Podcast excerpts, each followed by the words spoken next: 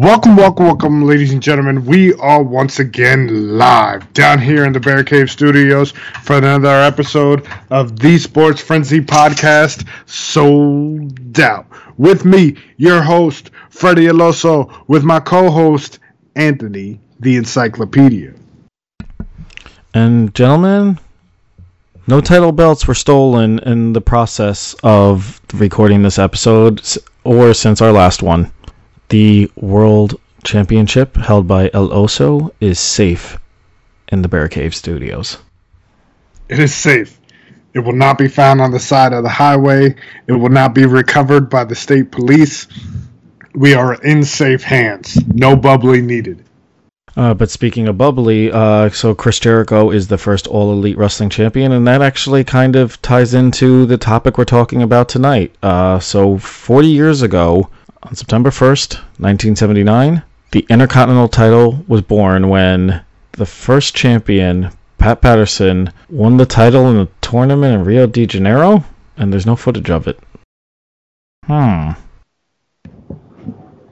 So did he actually win it, or was it one of those? Here you go, you got it. He was the North American champion, and the claim was that he won a, a tournament uh, where he unified it with the South American title. Um, but this being the WWF, uh, this is not actually the only time that they've done something like this. But basically, when they wanted to have something major happen and they don't have footage of it, they just claim Rio de Janeiro. So it's not the first time. All right. So what are we doing tonight, Encyclopedia? All right, so we know the network has had uh, six hours of the 20 most influential matches of all time. Uh, WWE Top 10 had the most emotional Intercontinental title victories uh, is featured. Um, they had Shawn Michaels, the Road Dogg, and Jeff Jarrett kind of do a semi-watch along on the In Your House 2, the Lumberjacks Intercontinental title match between Jarrett and Shawn Michaels. Uh, so we don't want to match them so we decided to have a little bit of fun. We and this is for, uh, first for El Oso. We are going to do our top ten intercontinental champions of all time. Nice. Thank you for allowing me to jump on your top tens. This is my first appearance on the top ten by the encyclopedia. So let's jump into it, man. All right, sounds good. So uh, first off, I have invited you before, so I don't want anyone thinking that I never invited yes, him. He, he has invited me before, but due to scheduling, I wasn't able to jump on. But I'm I'm on.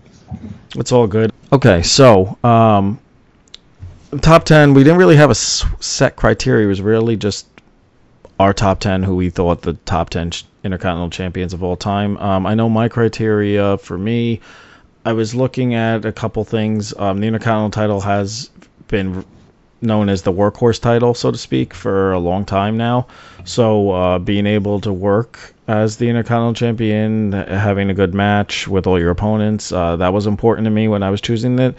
Um, you know, charisma and what have you, th- that helped to an extent, but for me it was you helping boost the title or the title helped boost you and take you to that next level. That was kind of my criteria for a lot of it. For a lot of the people I picked, I have some honorable mentions. I have a top 10 based on some of that criteria and I'll well I'll state why I picked each person I did. Uh, what about you? I did very similar. Also, I I kind of base it on most memorable for me.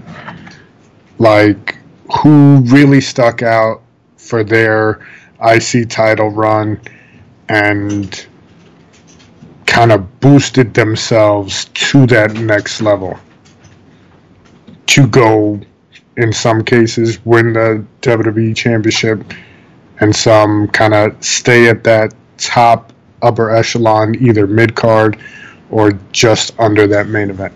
Yeah, some of my picks you kind of actually you, pretty much all of them. There's a few that it was kind of on the tail end of their career um, one specific, but um, yeah, most of the time, most of the guys I picked, it was before they became that world title level or main event level. So um, first off, let's start off with a fun fact. So we narrowed it down to our top ten. There's been and I did steal this from WWE.com, so I am giving the proper credit. They did a Intercontinental title by the numbers, so I'll be throwing different facts in. I learned from that and uh, different little tidbits here and there uh, I found on Wikipedia. So, uh, f- reported by WWE.com, there's been 82 different people that have won the Intercontinental title. Of those 82, 30 of them are Hall of Famers. So I thought that was interesting. Nice. And okay, so that's your first fun fact of the evening. Uh, now, um, just going to mention some names that might surprise you that did not make my list. Those are kind of my honorable mentions. First off, a lot, uh, pretty much just about every favorite wrestler I've had since I started watching in 1990 held the Intercontinental title at some point. A lot of them didn't make that list. So when I first started watching, I was a huge Texas Tornado fan, not on my list. Mm-hmm. I was a huge Big Daddy Cool Diesel fan, did not make the list. I was a very big Stone Cold Steve Austin fan. Uh, the, that first Austin 316 quote kind of put me on the edge of where I started loving him. Did not make my list. Uh, Kevin Owens, my current favorite, not on my list. And then guys that you think I might have put on and didn't. Um, some of them memorable, uh, some of them maybe not so much. I had considered Goldust and Jeff Jarrett. I feel like they were kind of similar um, in those mid 90 title reigns, and I, that was when I was in my teenage years, but I didn't feel like they made that top 10. Um, former two time champ and a Hall of Famer, Tito Santana, did not make my list. And surprisingly, the greatest Intercontinental Champion of all time, according to him, the longest reigning champ of all time, the Honky Tonk Man, did not make my list. Nice. I've got some honorable mentions as well. Stone Cold did not make my top 10, along with yours, along with Honky Tonk. The Ultimate Warrior, he did not make the, the top 10. And rounding out my honorable mentions was Chyna, because she was the only woman to hold the Intercontinental Championship. Okay, that's one fun fact I'm not going to throw in now since you already mentioned it. nice. All right, let's start off with number 10. My number 10 was Eddie Guerrero. Viva la raza. One of my favorites.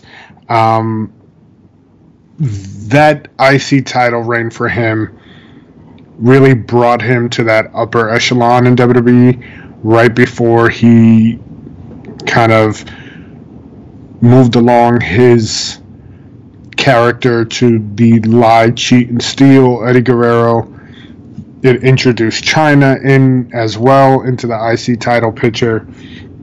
And for me, Eddie came in at 10 because I felt he was the workhorse at the time. He wasn't as big as Brock size wise, but he was the workhorse and the IC title, you know, known for that. So for me, Eddie came in at 10. Oh, interesting choice. And he actually, his first reign, I, and the encyclopedia sometimes does not remember. I forgot about that match where he actually pinned Chyna for his first title win. I think if I remember correctly, he was kind of hugging her and laid her down on the mat, and the referee all of a sudden counted three, and he kind of got this look on his face like, hmm, did I do that on purpose? Yeah. And then there was Rob Van Dam was the other one. When he, he, uh, Van Dam won it back a month later, it was Guerrero and RVD in a ladder match on Raw, Mhm. and a fan came into the ring, and they both stomped the shit out of the guy. I love it when they do that. That's one of my favorites. A good pick. He he wasn't on my list. I admittedly did not um, actually even consider him. Uh, I thought about it for a sec. I was like, oh, Eddie Guerrero was a champ. Um, same with like a Chris Benoit. Did not include him. Did not include a Kurt Angle. So, um, but not, I can't dis- I can't argue against Eddie Guerrero though. Uh, definitely put himself on the map with his Intercontinental title runs. So for me, my number 10 um, is actually uh, the most electrifying man in entertainment. It's The Rock. And for me, the reason why I put him on the list, um, it might be kind of low for some people, but um, there's been a lot of workhorse champions that I felt like were better wrestlers that uh, would rank higher than him. But for The Rock, it was kind of yeah, I'm not. There's his first out of the blue title reign where he defeated Triple H on Thursday Raw, Thursday Live, and that one was kind of mediocre. But it was more the second reign where I think he really came into his own, really started developing that persona of The Rock, and got him to that level where people were starting to talk about him being a possible main eventer. Um, all the way up to when he finally dropped it in that ladder match to Triple H at SummerSlam '98. So I felt like the Intercontinental title, uh, along with The Rock really developing that talking in the third person persona, really got him to that next level, and that's why I picked him as number 10. And uh, another thing, Triple H did not make my list. So before I forget. Okay. I do have The Rock, but I'll bring him up later on when uh, when I've got him on my list. Who do you got at nine? Okay, so my number nine is actually someone that you said is not on your list, um, and it was actually the Ultimate Warrior.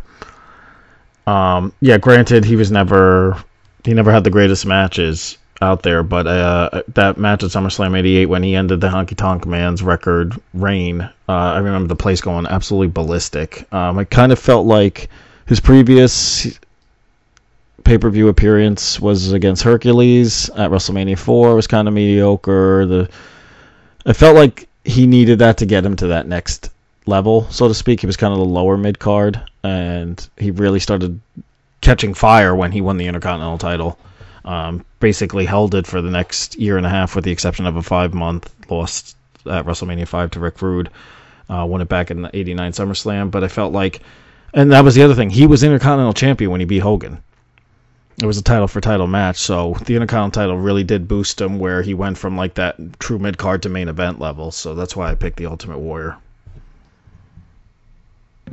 Nice. So my number nine was someone you didn't put on your list. I had Triple H at number nine.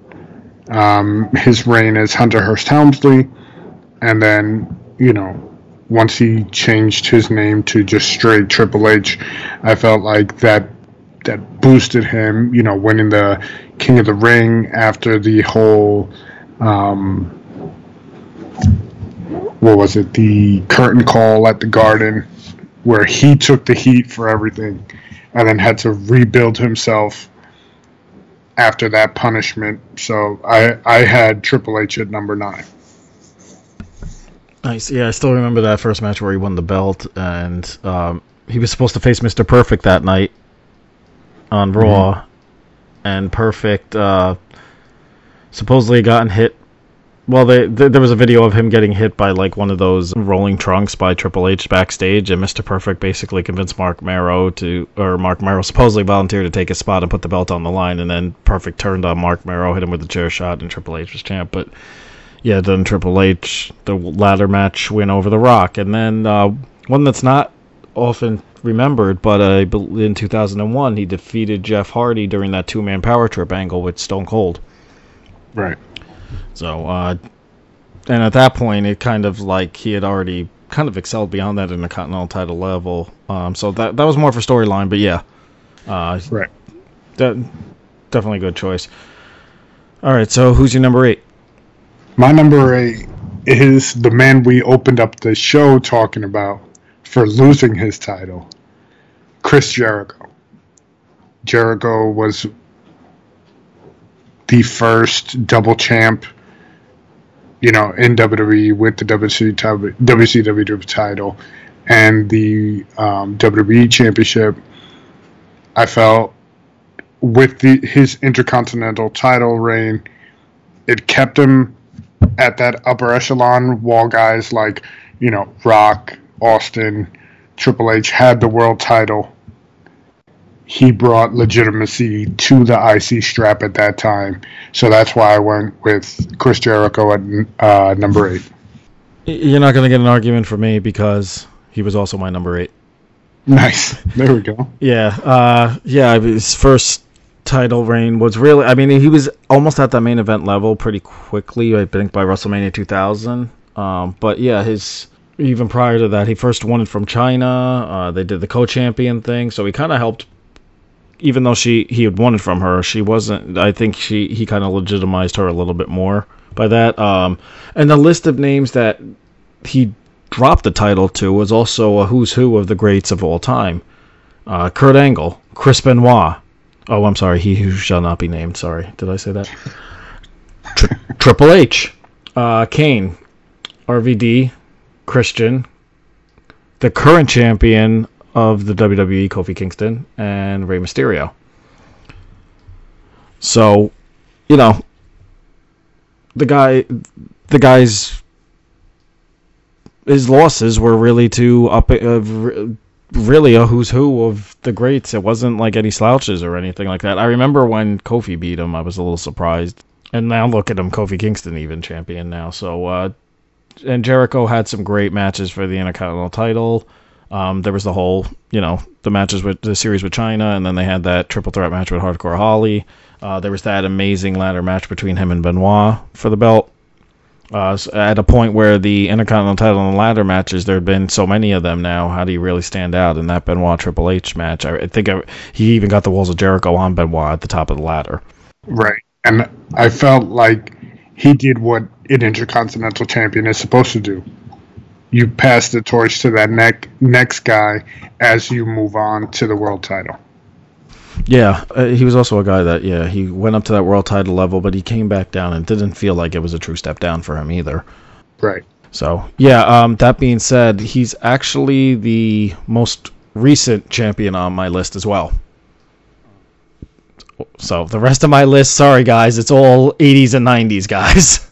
Same here. Same here. 100%.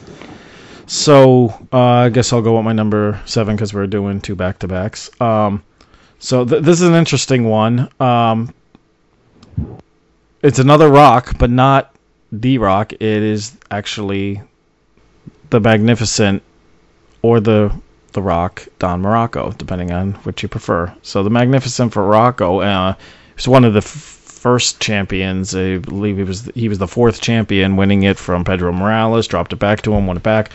Um, a lot of memorable moments. Um, but he also defined, and we didn't see a ton of this as much, but I felt like in a lot of ways for the Intercontinental title, he was the first so-called lucky champion. Um, there was that match with Superfly Jimmy Snuka. Uh, we all remember the iconic Superfly splash off the top of the steel cage that Mick Foley has referenced several times as what inspired him to go into the into wrestling. What a lot of people don't remember is how it got to that point. That wasn't the end of the match. That was after the match.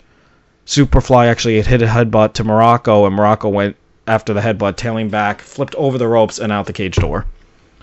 Uh, there was also he Pedro Morales when he won the title from him. Uh, was scooping him up for a slam, and he just kind of fell on him. Uh, and then uh, there was another incident with the Rock's father, Rocky Johnson, actually had him in a sleeper hold, and the referee called for the bell. The place went ballistic thinking Rocky Johnson had just defeated him for the title, and it turned out that no, they had hit the curfew and had to get the hell out of MSG, and it was a draw. Nice. Encyclopedia coming in with the facts. I love it. Encyclopedia also did a lot of research because I I actually never saw that. I was reading through like a his, uh, history of WWE.com and I was like, oh, I remember hearing about this. Interesting. Nice. So my number seven is actually one of my favorite guys of all time, Razor Ramon, Wait, the hold, bad hold guy. On, hold on, hold on. Razor Ramon. Razor comes in at my number seven. His iconic um, ladder match with Shawn Michaels at WrestleMania 10 that really put the the belt on the map at that point, kind of brought it back. Um, but yeah, Razor at number seven, his character really developed while he had it. You know, they had the double titles that he was walking around with for a little bit, and he's one of those guys that of of some of the guys who held the IC title that never went on to win the world title, but definitely deserved, I think, getting it. But Razor comes in at my number seven. Oh, it's a good choice. Um, I'm not going to argue that one because he did make my list, but not at not at uh not at that number. Okay, so, so I'll jump in with number six. Sounds good. My number six is Ravishing Rick Rude. Another one of my favorite guys, but um, title reigns were epic at that time. He kind of held it down after Honky dropped it to Warrior. He won it from Warrior, part of the Heenan family. Um, the first really to do the matching tights with the belt, and um, I, I loved his character. Another one of my all-time favorites. So Rick Rude comes in at my number six. Yeah, in the title reign, I remember he, he WrestleMania five. He was getting he was getting his clock cleaned, and Warrior went to suplex him into the ring. And he then grabbed Warrior's foot and just kind of held it down, and Rude got the pin. But uh, Rude, yeah, Rude had a pretty respectable reign there. I know Andre the Giant got involved towards the end of it. Um, and you know what a lot of people probably don't re- recall. Um, Rude actually did not lose that title quite cleanly. Yeah, he lost one, two, three, but he actually saw the moon when he lost that belt. He did. That I do recall. So uh, if you have the WWE Network, fire up SummerSlam '89, and you'll know what we're talking about. That was actually my very first pay per view I ever watched. Ah, okay. SummerSlam 1989. Unfortunately, the one I saw first wasn't as iconic. I, and the first one I ordered was several years. It was probably almost five years after that. But anyway, uh, I actually, uh, for those of you that haven't checked it out already, uh, go back to we did Steve Ag and I did a watch along for SummerSlam '94. Um, I was hoping to get a couple matches in. Timing didn't quite work out, but one of the matches on my list was the Warrior Rude match from the '89 SummerSlam because it was the 30th anniversary. Uh, didn't quite work out timing wise, but uh, I did not pick Rick Rude for my list though. okay. So my number six, um, and this is gonna probably shock and horrify a lot of people. Um, it is one of the greats of all time. Actually, pr- one of the two guys that everybody says is the greatest of all time is the Heartbreak Kid, Shawn Michaels. Wow. Okay. Now, now, granted, his Intercontinental title reigns. You could say a lucky champion. I mean, you know, he took a share of count-out victories and what have you. But there were times that he dropped the belt that did help get someone else over, such as former partner Marty Jannetty, even though it was only for a couple weeks.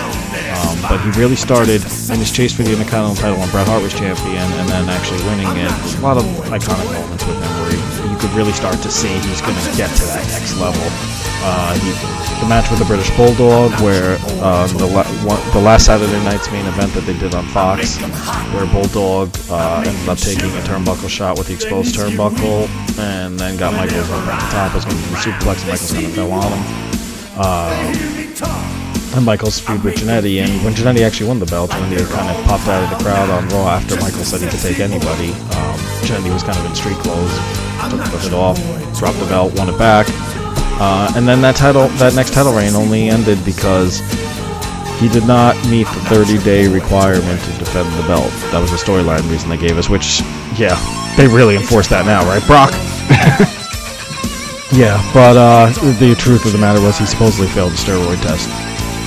Uh huh. Yeah, when I think Roy did not, I think Hart, great kid, Shawn Michaels.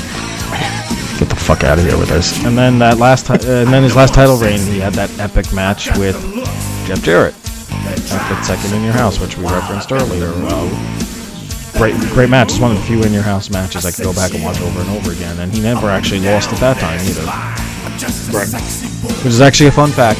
Hey, the shortest title reign in history was actually from that very man who got the title after him. It was Dean Douglas. Lasted less than 10 minutes. Nice. Like, Michaels had been jumped by a bunch of guys in Syracuse. Had to vacate the title. They gave it to Douglas because he was supposed to face him at the next In Your House, and then Razor Ramon came out and beat him like 10 minutes later and won the belt. Which is actually leads into my number five. The bad guy, Razor Ramon. Sorry, I just I gotta get that R rolling where I could. Um, and yeah, Razor and Shawn Michaels twice had iconic ladder matches for that belt. Um, but Razor, yeah, he never got to that world title level. Uh, I mean, uh, which which is sad. Uh, unfortunately, part of it might have been demons. Part of it might have been when he chose to take the money and go to WCW. Not that you could blame him for that.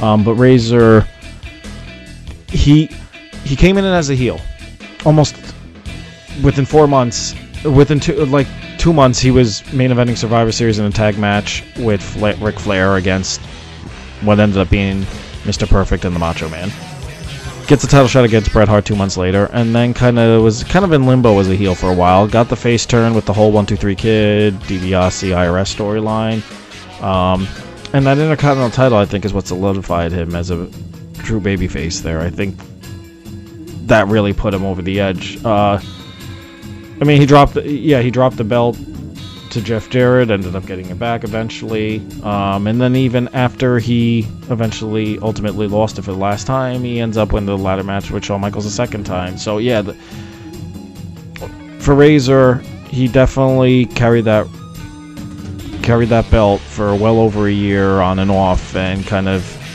maintained its hold as the as as one of the more entertaining aspects. Especially if you look in the mid 90s when he was champ, um, and this goes with Shawn Michaels and a few others. The popularity wasn't there for the WWF back then, um, and he was one of those guys that still that the fans loved and still wanted to. He was one of the draws. Is what I'm trying to get at. So um, that that was my Razor Ramon was my number five. Nice. He's actually the signature on my Intercontinental Championship in the Bear Cave Studios. Very nice. Did he sign it as Razor or Scott Hall? He signed it as Razor. Nice. Nice. So now, number five for me is The Rock. I put him here at number five because um, I, like I like I mentioned at the beginning, memorable for me. Um, once he was in the nation and he really started to become the rock like you mentioned before speaking in the third person his character kind of blossomed there. And that IC championship really solidified it for me and really pushed him to that next level where he took that jump and he was no longer Rocky Maivia. He wasn't like that limbo weird Samo not not weird, but like happy-go-lucky Samoan fighter that he came in as and really took on that rock persona and the rest is basically history. Now he's Hobbs and Shaw grossing over 700 million worldwide in a movie. So for me number five was the rock. I definitely smell what Oso is cooking. nice. So that was my number five. Uh, my number four is Mr. Perfect. Some of his most iconic matches were him either with the IC strap or dropping the IC strap. One that I can really remember was SummerSlam, I want to say 91 where he dropped it to Bret Hart, and you know he kind of lost his tights, and you know the kind of rest was history, where Bret really moved into that upper echelon and stopped being a tag wrestler, started to become the excellence of execution. But Mr. Perfect really personified the IC championship. He was perfect in every aspect. So for me, Mr. Perfect comes in at number four. I do have a little issue with that placement, but that's okay. It's all good. Nice. Okay. Um, so my number four is actually a Hall of Famer. He's one of the legends of all time. Um, actually, looking at my list, pretty much all of them are Hall of Famers or future Hall of Famers. But anyway, um, this guy was definitely one of the top draws of the 80s and the 90s. Uh, he had one of the longest title reigns, one of the more entertaining title reigns, and had actually what a lot of people claim is the greatest match of all time. Uh, my number four is the Macho Man Randy Savage. Nice. I have Macho a little bit higher, okay. but we'll get okay. into that later. All right, fair enough. Um, yeah, but Macho really, when he came in, uh, first there was that whole storyline about who was going to be his manager. There was like you had like Bobby Heenan and Oliver Humperdink and Mr. Fuji and Jimmy Hart. Like it looked like they, one of them was going to get him, and then he unveiled Elizabeth. And I feel like that Intercontinental title win over Tito Santana really got him to that next level. Um, I mean, he had his share of matches with Hogan, but that was back in an era where Hogan wasn't really getting challenged by anybody. Um, so, uh, yeah, the put him on the map when he used the brass knucks to beat Tito in the Boston Garden, and then held that belt all the way to one of the greatest matches of all time, Ricky the Dragon Steamboat at WrestleMania 3, um, the match that stole that show in a lot of ways. Funny thing was that was his only title reign. Uh, he was penciled in to beat Honky Tonk Man on that faithful main event show where Hogan dropped the belt to Andre controversially, and Honky basically refused and said he was gonna. I think the think the story went that he was going to show up in the NWA with the Intercontinental title. So they let him keep the belt, and it worked out for Macho because he ended up being the WWF champion instead of Ted DiBiase. So I guess the Million Dollar Man was the one that got screwed there. But yeah, Macho was almost a two-time champ, and even when uh, when Honky won the belt, it was really he was feuding with Macho, so that kind of helped legitimize Honky in a way. I would not say that the belt uh, legitimized Honky. I think it was the feud with Macho Man that really did it. So uh, not only did he, yeah, so not only did Macho bring the, some prestige back to the belt after a couple years where it kind of came down a little bit, but he also, in feuding for that belt, helped get some other guys over. Right. For me, my number three, which some will say he should be higher, but for me, I have him at three. Bret the Hitman Hart. I have him at number three. You know, it, it's a I would want to say a preference for me. I was a I was always a Shawn guy. La Osa is a big Bret guy, so for me, I have Bret at three. You can't take away from it. His runs with the IC title were very prestigious. He really came into his character as the Intercontinental Championship with the Intercontinental Championship. Sorry. Um, so for me, Bret at three really kind of propelled himself to that next level. Uh, it's a very good pick. Um, I agree with it because he was also my number three. Nice. And with him, he was a guy that they tried the singles run with him at the late 80s. Um, they split him in the Anvil, ended up bringing them back together again, even though every major pay per view in that time they were supposedly split apart. For the most part, they were still on the same team. I think the only exception was the third Survivor Series, where Bret was on one team and Anvil was in a completely different match. But yeah, Bret's first like singles attempt didn't go over very well, but the second one uh, coincidentally, ended up feuding with Mr. Perfect the second time because he did feud with him the first time. But yeah, that match at Madison Square Garden put him over the edge. Um, finally, was recognized as a legitimate singles uh, up and comer, and dropped it to the Mountie um, at one point. So I hope get the Mountie over as great as that might be. Um, had a classic again, this time with Rowdy Roddy Piper at WrestleMania 8 uh, even shedding blood, and the first time we ever saw somebody reverse a sleeper hold into a pinning combination. And then helped really get the British Bulldog to that next level as well uh, when at Wembley Stadium, uh, and what was a very creative ending where he went for that sunset flip and Bulldog set, sat down, hooked both legs, pulled him down. Would Bret have been the best there is, the best there was, the, the best there ever will be. Truly, to me, he's not necessarily the best, but being able to say that moniker and have a lot of people believe it, would he be even able to claim that if it wasn't for the Intercontinental title runs that started really developing him as a single star? Very, very true. All right, so my number two is actually the man who has the most days as Intercontinental Champion. Uh, he's the very first Triple Crown winner in WWF history, and that is Pedro Morales. Nice. Now, Morales is interesting in the fact that he actually had won the world title and the tag team title prior to his Intercontinental title, so the Intercontinental title was more towards the end of his run. Um, but which also I as being the one of the I believe he was the third champion.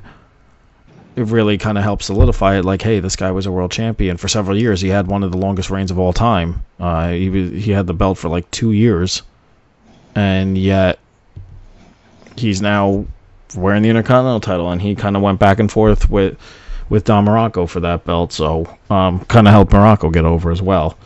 Mm-hmm. But uh, with those kind of credentials, the guy did it. Um, you know, uh, rest in peace, Pedro. We lost him earlier this year. Uh, he was actually a resident of the town I live in now, which I didn't realize until I was doing my research for this. Nice.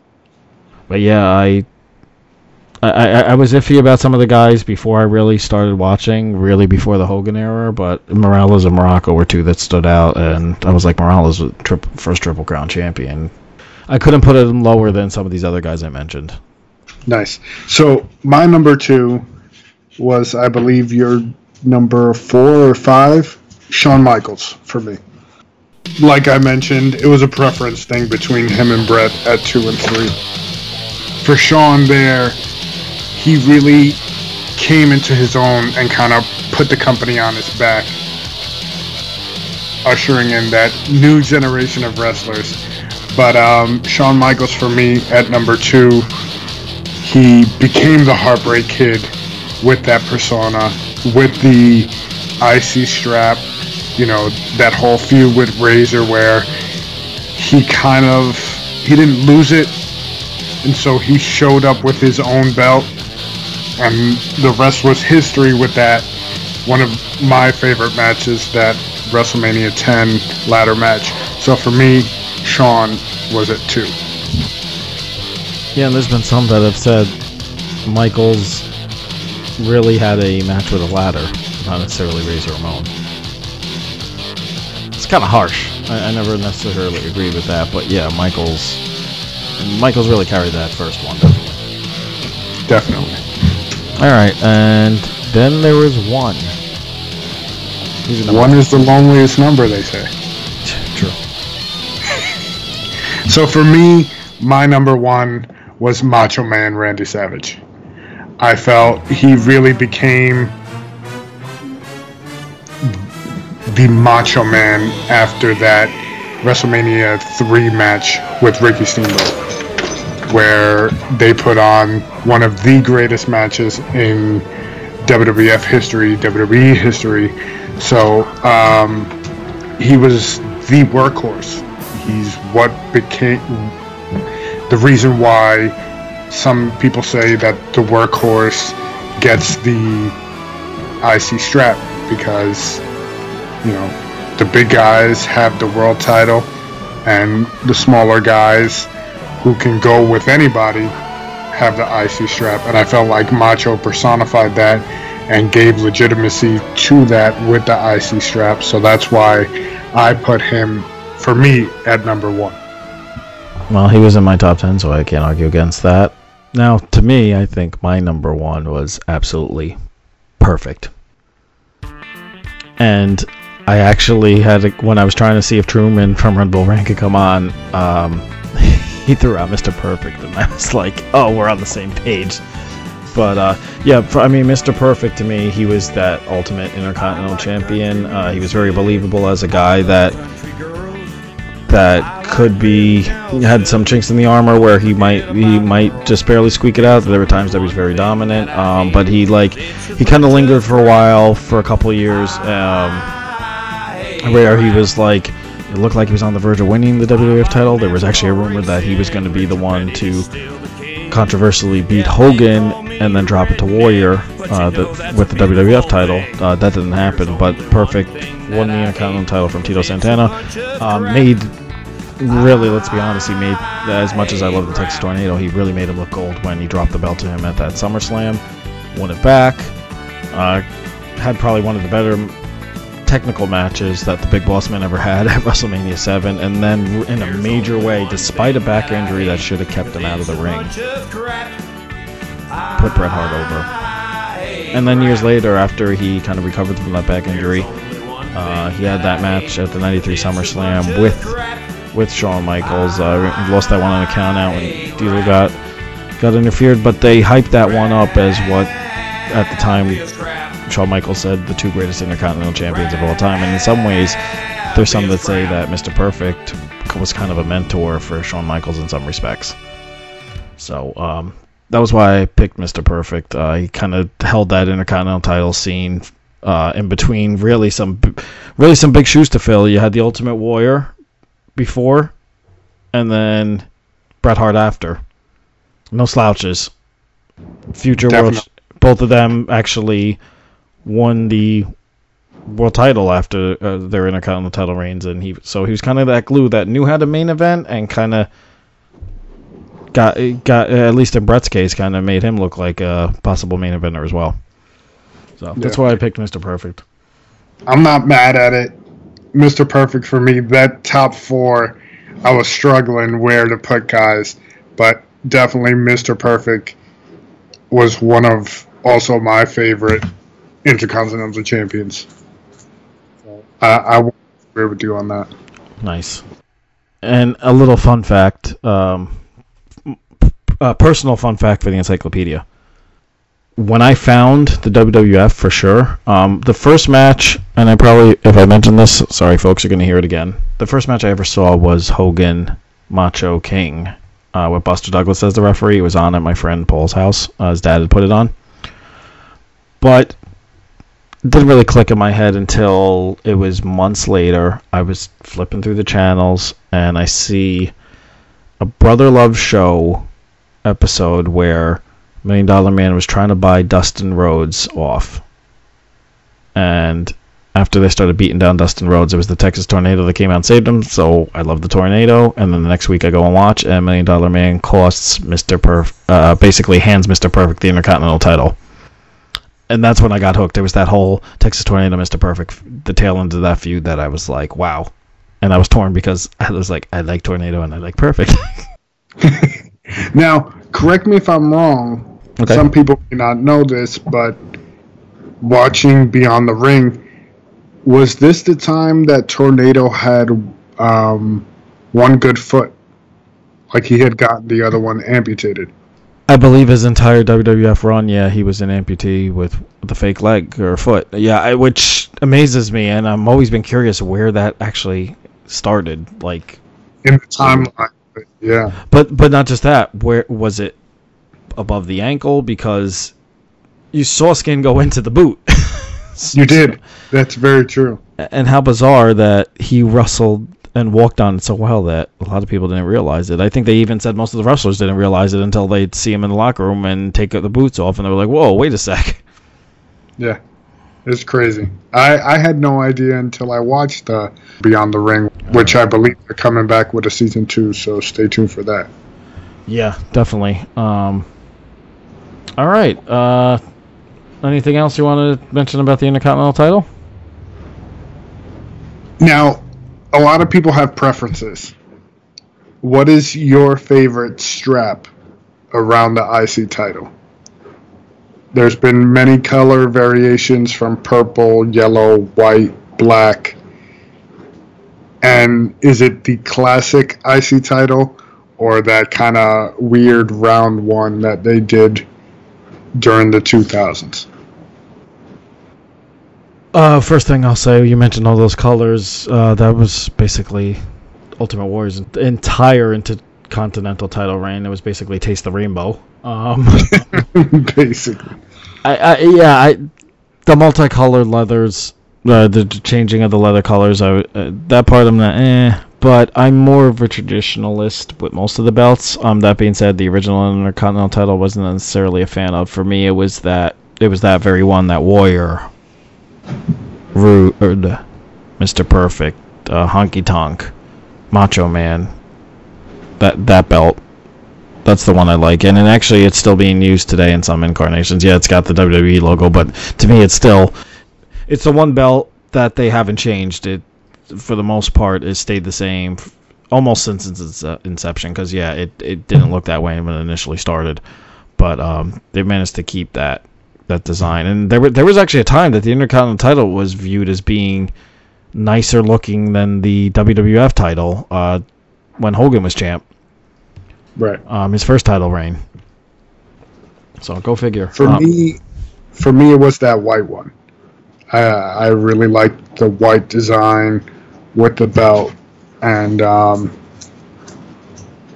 even to the point where WCW mimicked the shape and everything and made their U.S. title look like the IC title. Oh, that's interesting. I never thought of it that way. I remember, I remember ECW's tag team titles were basically the Intercontinental titles, just a different, slightly color scheme. But yeah, I never thought about that with the U.S. title. Interesting. Mm. If you go back and and look at those in the, I guess I want to say, the mid to late '90s in WCW, it was very similarly shaped, just with the eagle on it with the um, U.S. flag. Yeah, that was the one that I think came over when they, with the acquisition. It was it was uh, the, that was the one that I believe Edge had actually won it um, right around that time that they did that whole that whole storyline with the invasion storyline that they managed to botch up. yeah, I'm they not, ruined. I'm not bitter about that. No. Everybody from WCW loses.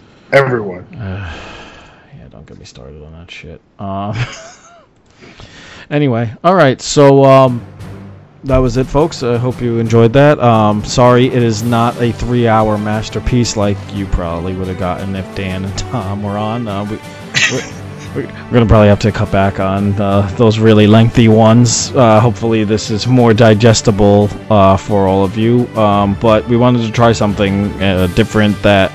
Where you know we're always experimenting with new content. Uh, some of it might be stolen from other podcasts, but um, WWE really with the exception of maybe doing some some more on the actual during the actual shows. WWE had just had so much out there that we was like, okay, what could we do that they haven't done? Oh, top ten list, um, which I do I do like doing. Um, the only other option I thought was to do the top ten Intercontinental title matches of all time.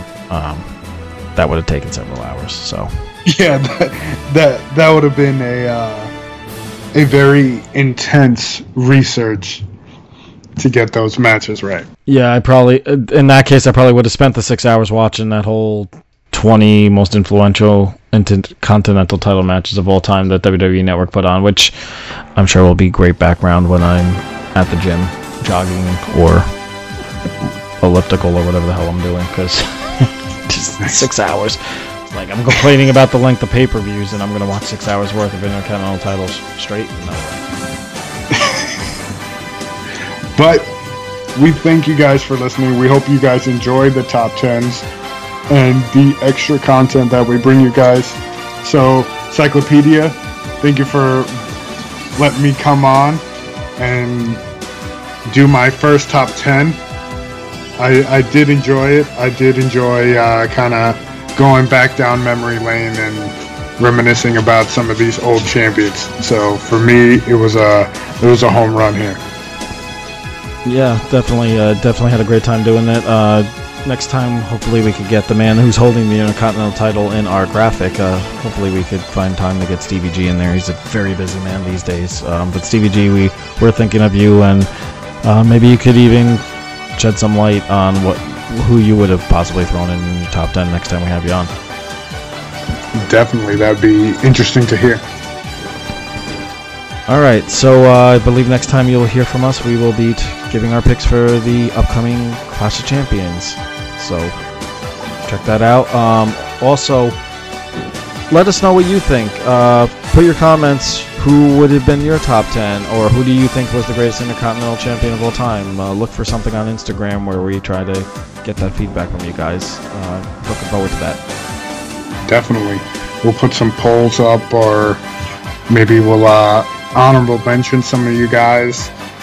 Uh, if you've got something different from us, or if you think we're crazy for having certain people in their spots, let us know. We'd love to hear your feedback, and we definitely want to hear more from you guys. And let us know what you guys think of what we're putting out there. You like it? You think it sucks? You think we should change something? Let us know, man.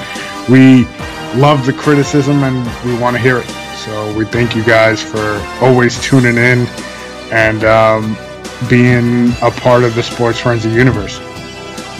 Yeah, and we'll we'll we'll um, we'll mention you guys. We you know we want we want that feedback. Uh, want to hear your name and get all excited when you're listening to our podcast. And like, oh my God, they mentioned me. This is your chance. This is your chance. Here it is. So www.thesportsfrenzypodcast.com. We'll get all this up on the sports media, the social media pages. We'll add each and every one of us. So if you guys think we suck, add us and let us know. And um, we will catch you guys later this week with the Clash of the Champions, with some a nice healthy debate, which we had a little bit in our text thread uh, between the encyclopedia and Stevie G about AEW and WWE. So tune in for that. It's very insightful. I loved it uh, reading through it in the text messages, and I can't wait for you guys to experience it uh, in the audio and live in the flesh. So stay tuned for that coming up next week. Yeah, definitely. Uh, there's times we start these debates and text messages, and I'm like, or Steven will be like, we should do this on the show. Yeah. this was one of those. It, w- it was awesome. It's going to be a very healthy debate, and I look forward to hearing to it. Thanks for joining us. We will catch you later this week, and enjoy your weekend. Enjoy the kickoff of the NFL season. We're watching it. At least I'm watching it live. I think the encyclopedia may be having it on in the background as well. So enjoy it, and we'll catch you guys later. Peace.